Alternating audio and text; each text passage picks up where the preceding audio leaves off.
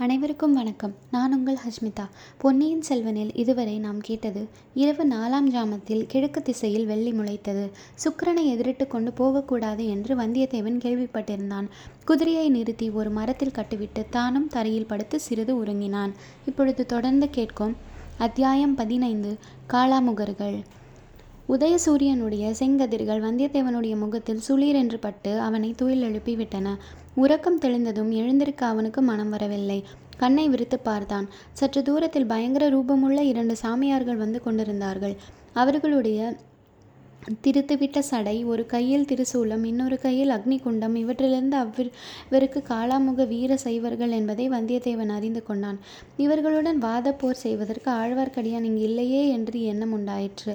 அந்த காளாமுக சாமியார்கள் போகும் வரையில் கண்ணை மூடிக்கொண்டு தூங்குவது போல் பாசாங்க செய்வதென்று தீர்மானித்தான். அவர்கள் அவன் பக்கத்தில் வந்து நிற்பதாக அவன் உணர்ந்தபோது கண்களை திறக்கவில்லை. அவர்களில் ஒருவர் அருகில் வந்து கனைத்த போது அவன் கண்ணை விழித்து பார்க்கவில்லை. சிவோகம் பையன் நல்ல கும்பகர்ணனாயிருக்கிறான் என்றார் ஒருவர். சிவோகம் இவனைப் போல் ஒரு வாலிப பிள்ளை நமக்கு கிடைத்தால் எவ்வளவு நன்றாயிருக்கும்? என்று சொன்னார் இன்னொரு சாமியார். சிவோகம் ஆளை பார்த்து முகம் களையாய் இருந்து இருக்கிறதே என்று சொல்லுகிறாய். இவனால் நமக்கு பயன் ஒன்றும் இல்லை வெகு சீக்கிரத்தில் இவனுக்கு ஒரு பெரிய ஆபத்து வரப்போகிறது என்றார் முதல் வீர சைர சைவர். மேலும் தூங்குவது போல பாசாங்கு செய்வது மூச்சு விட தெரியாமல் திணறும் உணர்ச்சியை வந்தியத்தேவனுக்கு உண்டாக்கிற்று. எனினும் அச்சமயம் விழித்தெழுந்தால் தன் பாசாங்கு வெளியாகிவிடும். மேலே அவர்கள் ஏதாவது பேசுவதை கேட்க முடியுமானாலும் போய்விடும். தனக்கு என்ன பெரிய ஆபத்து வரப்போகிறது என்பதையும் இவர்கள் ஒருவேளை சொல்லலாம் அல்லவா?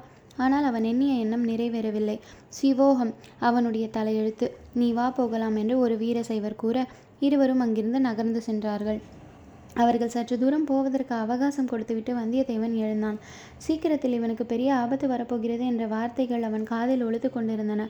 பழைய காபாலிகர்களின் பரம்பரையில் வந்தவர்கள் காளாமுகர்கள் காபாலிகர்களைப் போல் அவர்கள் நரபலி கொடுப்பதில்லை. மற்றபடி காபாலிகர்களின் பழக்க வழக்கங்களை அவர்கள் பின்பற்றி வந்தார்கள். அவர்கள் மயானத்தில் அமர்ந்து கோரமான தவங்களை செய்து வருங்கால நிகழ்ச்சிகளை அறியும் சக்தி பெற்றிருப்பதாக பலர் நம்பினார்கள். சாபம் கொடுக்கும் சக்தி அவர்களுக்கு உண்டு என்று பாமர ஜனங்கள் எண்ணினார்கள்.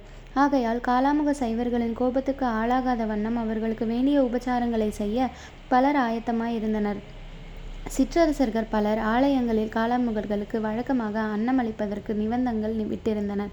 இதுவரையில் சோழ மன்னர் பரம்பரையை சேர்ந்த அரசர்கள் மட்டும் காலாமுகர்களுக்கு எவ்வித ஆதரவும் காட்டவில்லை. இந்த விவரங்களை எல்லாம் அறிந்திருக்க வந்தியத்தேவன் அவர்கள் ஏதாவது உளறிவிட்டு போகட்டும். இதுவரையில் நேராத ஆபத்து நமக்கு புதிதாக என்ன வந்துவிடப் போகிறது என்று எண்ணி தன்னை தானே தைரியப்படுத்தி கொண்டான். ஆயினும் வருங்காலத்தை பற்றி அறிந்து கொள்ளும் ஆசை அவன் மனத்தை விட்டு அடியோடு அகன்று விடவில்லை. வந்தியத்தேவன் எழுந்து நின்று பார்த்தபோது அந்த காளாமுகர்கள் சற்று தூரத்தில் ஒரு பழைய மண்டபத்தின் அருகில் போய் கொண்டிருப்பதை கண்டான். மண்டபத்துக்கு அருகில் செயற்கை குன்றம் ஒன்று காணப்பட்டது. அதில் ஒரு குகை சிங்கமுகத்துடன் வாயை பிளந்து கொண்டிருந்தது. பழைய நாள்களில் திகம்பர ஜைனர்கள் கட்டி கொண்டிருந்த அந்த குகைகளை காளாமுகர்கள் பிடித்து கொண்டிருந்தார்கள். அங்கே சென்று அவர்களுடன் சிறிது பேச்சு கொடுத்து பார்க்க வேண்டும் என்ற ஆவல் வந்தியத்தேவனுக்கு உண்டாயிற்று. குதிரையை கட்டியிருந்த இடத்திலேயே விட்டுவிட்டு சேய்குன்றரை நோக்கி போனான். மண்டபத்தை நெருங்கிய போது காலாமுகர்கள் குகையின் மறுபக்கத்தில் நின்று பேசியது அவன் காதில் லேசாக விழுந்தது. அந்த பையன் பொய் தூக்கம் தூங்கவில்லை. உண்மையாகவே தான் தூங்கியிருக்க வேண்டும் என்று சொன்னார் ஒருவர். அது எப்படி நிச்சயமாய் சொல்கிறாய்? என்றார் ஒருவர். அபாயம் வரப்போகிறது என்ற வார்த்தைகளை கேட்ட பிறகு அதை பற்றி தெரிந்து கொள்ள வேண்டும் என்று விரும்பாத மனிதர் யாரும் நான் இதுவரையில் கண்டதில்லை. பையன் நல்ல தீரனாக தோன்றுகிறான். அவனை நம்மோடு சேர்த்து கொண்டால் நன்றாய்த்தான் இருக்கும். என் நீ என்ன சொல்கிறாய்? இவனை போன்ற வாலிபர்கள் எதற்காக இன்னும் கொஞ்ச நாளில் இந்த சோழ நாட்டின் சிம்மாதனம் ஏறப்போகிறவனோ காலாமுகத்தை சேரப்போகிறான்? யாரை சொல்கிறாய்? வேறு யாரை? மதுராந்தக தேவனைத்தான் சொல்கிறேன். அது கூட உனக்கு தெரியவில்லையா? அது எப்படி? மற்ற இரண்டு பேர். ஒருவன் தன் கடலில் மூழ்கி இறந்து விட்டானாம். இன்னொருவனுடைய காலம் குறுகி கொண்டிருக்கிறது. வந்தியத்தேவன் அதற்கு மேல் அந்த காலாமுக சாமியார்களின் பேச்சை கேட்க சிறிது விரும்பவில்லை. அவர்களுடன் பேச்சு கொடுக்கவும் எண்ணவில்லை. அந்த காலாமுகர்களுடன் பேச்சு கொடுக்கவும் எண்ணவில்லை. விரைவிலே பழையாறை அடைந்து இளவரசியிடம் செய்தியை சொல்லிவிட்டு காஞ்சிக்கு போக விரும்பினான். எல்லோருக்கும் மேலாக தான் அதிகம் கடமைப்பட்டிருப்பது ஆதித்த கரிகாலருக்கு அல்லவா? அவரை எத்தனையோ வித அபாயங்கள் சூழ்ந்திருப்பது உண்மை. பார்த்திபேந்திரன் கூட பழுவூர் ராணியின் மாய வலையில் விழுந்துவிட்டான். எந்த காரியத்திலும் படபடப்புடன் இறங்கக்கூடியவரான ஆதித்த கரிகாலர் எப்போது எந்தவித ஆப ஆபத்துக்கு உள்ளாவாரோ தெரியாது. அவரிடம் சென்று அவரை காத்து நிற்பது தன் முதன்மையான கடமை. வழியில் வீண் பொழுது போக்குவது பெருங்குற்றம் இந்த கணமே சென்று விட வேண்டும் வந்தியத்தேவன் சப்தமில்லாமல் திரும்பி சென்று குதிரை மீது ஏறிக்கொண்டான். குதிரையை வேகமாக தட்டிவிட்டான். காளாமுகர்களின் குகையோரமாக சென்றபோது அவர்கள் தன்னை வெறித்து நோக்குவதைக் கண்டான். ஒரு முகம் அவன் எப்போதோ பார்த்த முகம் போல தோன்றியது. ஆனால் நின்று பார்க்க விருப்பமின்றி மேலே சென்றான். வழியில் ஜன நெருக்கமான பல கிராமங்களை அவன் பார்த்தான். அங்கேயெல்லாம் இளவரசர் கடலில் மூழ்கியது பற்றிய செய்தி இன்னும் பரவவில்லை என்று தெரிந்தது. ஏனெனில் ஜனங்கள் சாவதானமாக அவரவர்கள் வேலையில் ஈடுபட்டிருந்தார்கள். அதுவரையில் நல்லதுதான். இளவரசரைப் பற்றிய செய்தி பழையாறை அடைவதற்குள் தான் அங்கே போய் சேர்ந்துவிட வேண்டும். இளைய பிராட்டியிடம் உண்மையை அறிவித்துவிட வேண்டும்.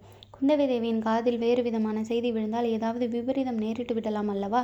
இளைய பிராட்டியாவது நம்புவதற்கு தயங்கலாம். இந்த கொடும்பாளூர் இளவரசி உயிரையே விட்டாலும் விட்டுவிடுவாள். இந்த எண்ணம் வந்தியத்தேவனுக்கு மிக்க பரபரப்பை உண்டாக்கிற்று. ஆனால் அவனுடைய அவசரம் குதிரைக்கு தெரியவில்லை. கால்களில் புதிதாக லாடமடிக்கப்பட்டிருந்த அக்குதிரை வழக்கமான வேகத்துடன் கூட ஓட முடியாமல் தத்தளித்தது.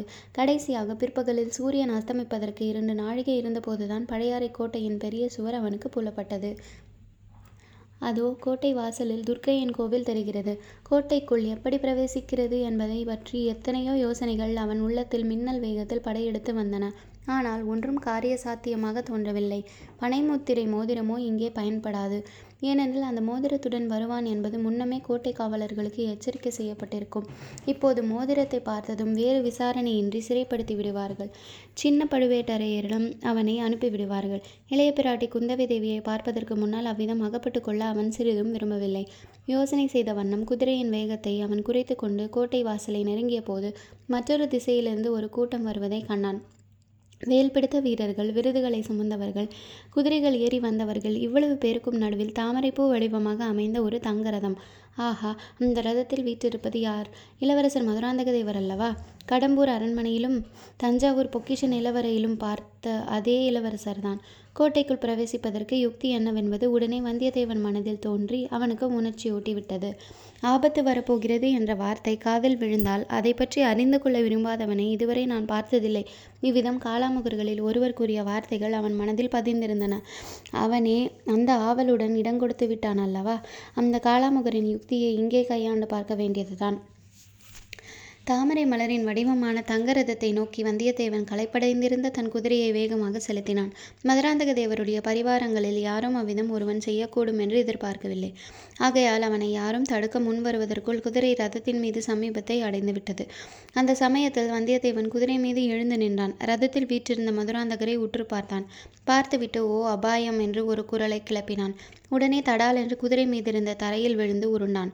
குதிரை சில அடி தூரம் அப்பால் சென்று நின்றது. இவ்வளவும் சில வினாடி நேரத்தில் நடந்துவிட்டது.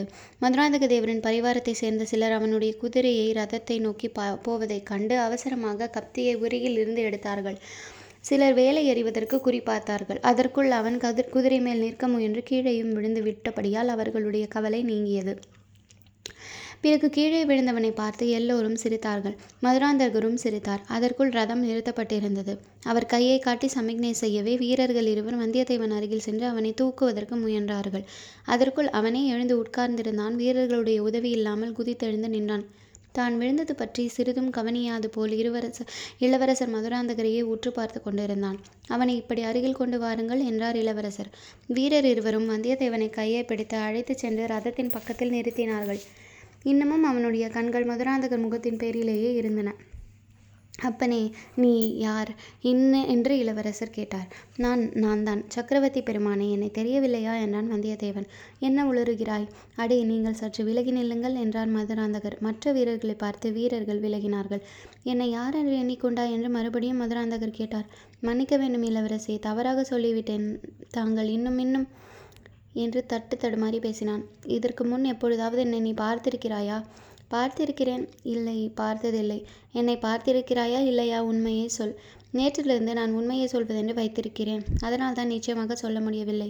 ஓஹோ நேற்று முதல் நீ உண்மை பேசுகிறவனா? நல்ல வேடிக்கை என்று மதுராந்தகர் சிரித்தார். அதனால் நிச்சயமாக சொல்ல முடியாமல் போவேன் நான் என்று மறுபடியும் கேட்டார் மதுராந்தகர். இந்த காலத்தில் எதைத்தான் நிச்சயமாக சொல்ல முடிகிறது? ஒருவரைப் போல் இன்னொருவர் இருக்கிறார். ஒரு நாள் மூடு பல்லக்கில் இருந்தவர் இன்னொரு நாள் ரதத்தில் இருக்கிறார். என்ன சொன்னாய்? என்று மதுராந்தகர் சிறிது திடுக்கிட்டு குரலில் வினவினார்.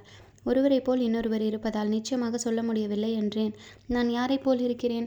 இரண்டு தடவை தங்களை நான் பார்த்திருக்கிறேன். அல்லது தங்களைப் போன்றவரை பார்த்திருக்கிறேன். தாங்கள் தானா அதாவது நான் பார்த்தவர்தானா என்று சந்தேகமாயிருக்கிறது. அதை தெரிந்து கொள்வதற்காகத்தான் சற்று முன் குதிரைமேல் ஏறி நின்று அப்படி உற்று பார்த்தாயா? ஆமையா என்ன தெரிந்து கொண்டாய்? தாங்கள் நான் பார்த்தவராகவும் இருக்கலாம் இல்லாமலும் இருக்கலாம் என்று தெரிந்து கொண்டேன். மராந்தகருக்கு கோபம் உண்டாகத் தொடங்கியதென்பது அவருடைய முகத்திலிருந்தும் குரலின் துணியிலிருந்தும் தெரிந்தது. நீ சுத்தப் போக்கிரி. உன்னை இளவரசே கோபிக்க வேண்டாம். நான் தாங்களையே தாங்களையோ தங்களைப் போன்றவரையோ பார்த்தது எங்கே என்று சொல்கிறேன். பிறகு தாங்களே தீர்மானித்துக் கொள்ளலாம். அப்படியானால் சொல் சீக்கிரம். ஒரு பெரிய கோட்டை. நாலாபுறமும் நெடிய மதில் சுவர். வீராதி வீரர்கள் பலர் அங்கே கூடியிருந்தார்கள். நடுராத்திரி. சுவரில் மாட்டிய பெரிய அகல் விளக்கிலிருந்து புகையினால் மங்கிய வெளிச்சத்தில் அவர்கள் ஆத்திரமாக பேசிக் கொண்டிருந்தார்கள். சுவரோரமாக ஒரு பல்லக்கிருந்தது. அந்த வீரர்களில் தலைவரை மற்றவர்கள் ஏதோ கேள்வி மேல் கேள்வியாக கேட்டார்கள். அவருக்குக் கோபம் வந்துவிட்டது. வேகமாக எழுந்துபோய் பல்லக்கின் அருகில் நின்றார். பல்லக்கையே மூடியிருந்த பட்டுத்திரையை விலக்கினார். பல்லக்கின் உள்ளே இருந்து ஒரு சுந்தர புருஷர் வெளியே வந்தார்.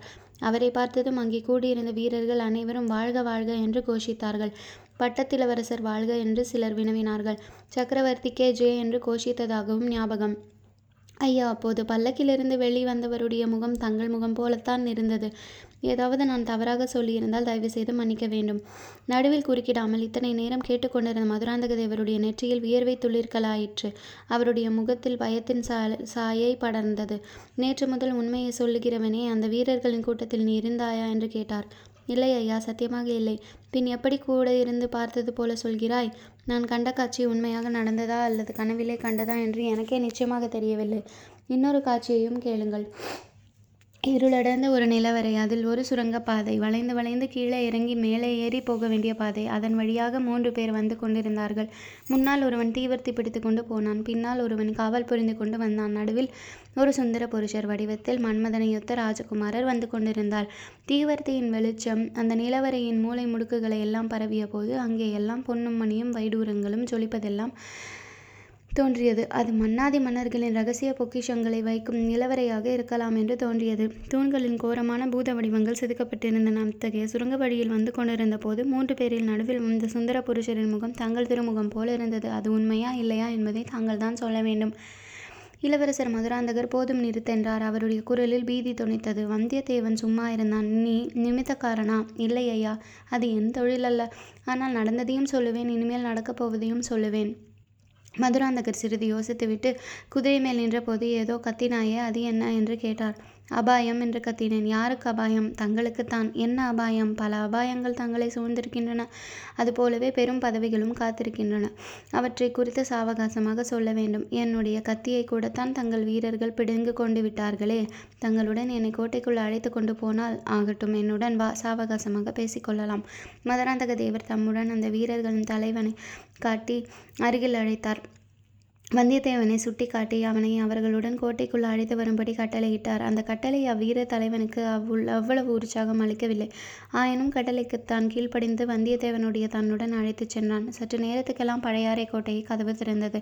மதுராந்தக தேவரும் அவருடன் பரிவாரங்களும் வந்தியத்தேவனும் கோட்டைக்குள் பிரவேசித்தார்கள். தொடர்ந்து கேளுங்கள். நன்றி வணக்கம்.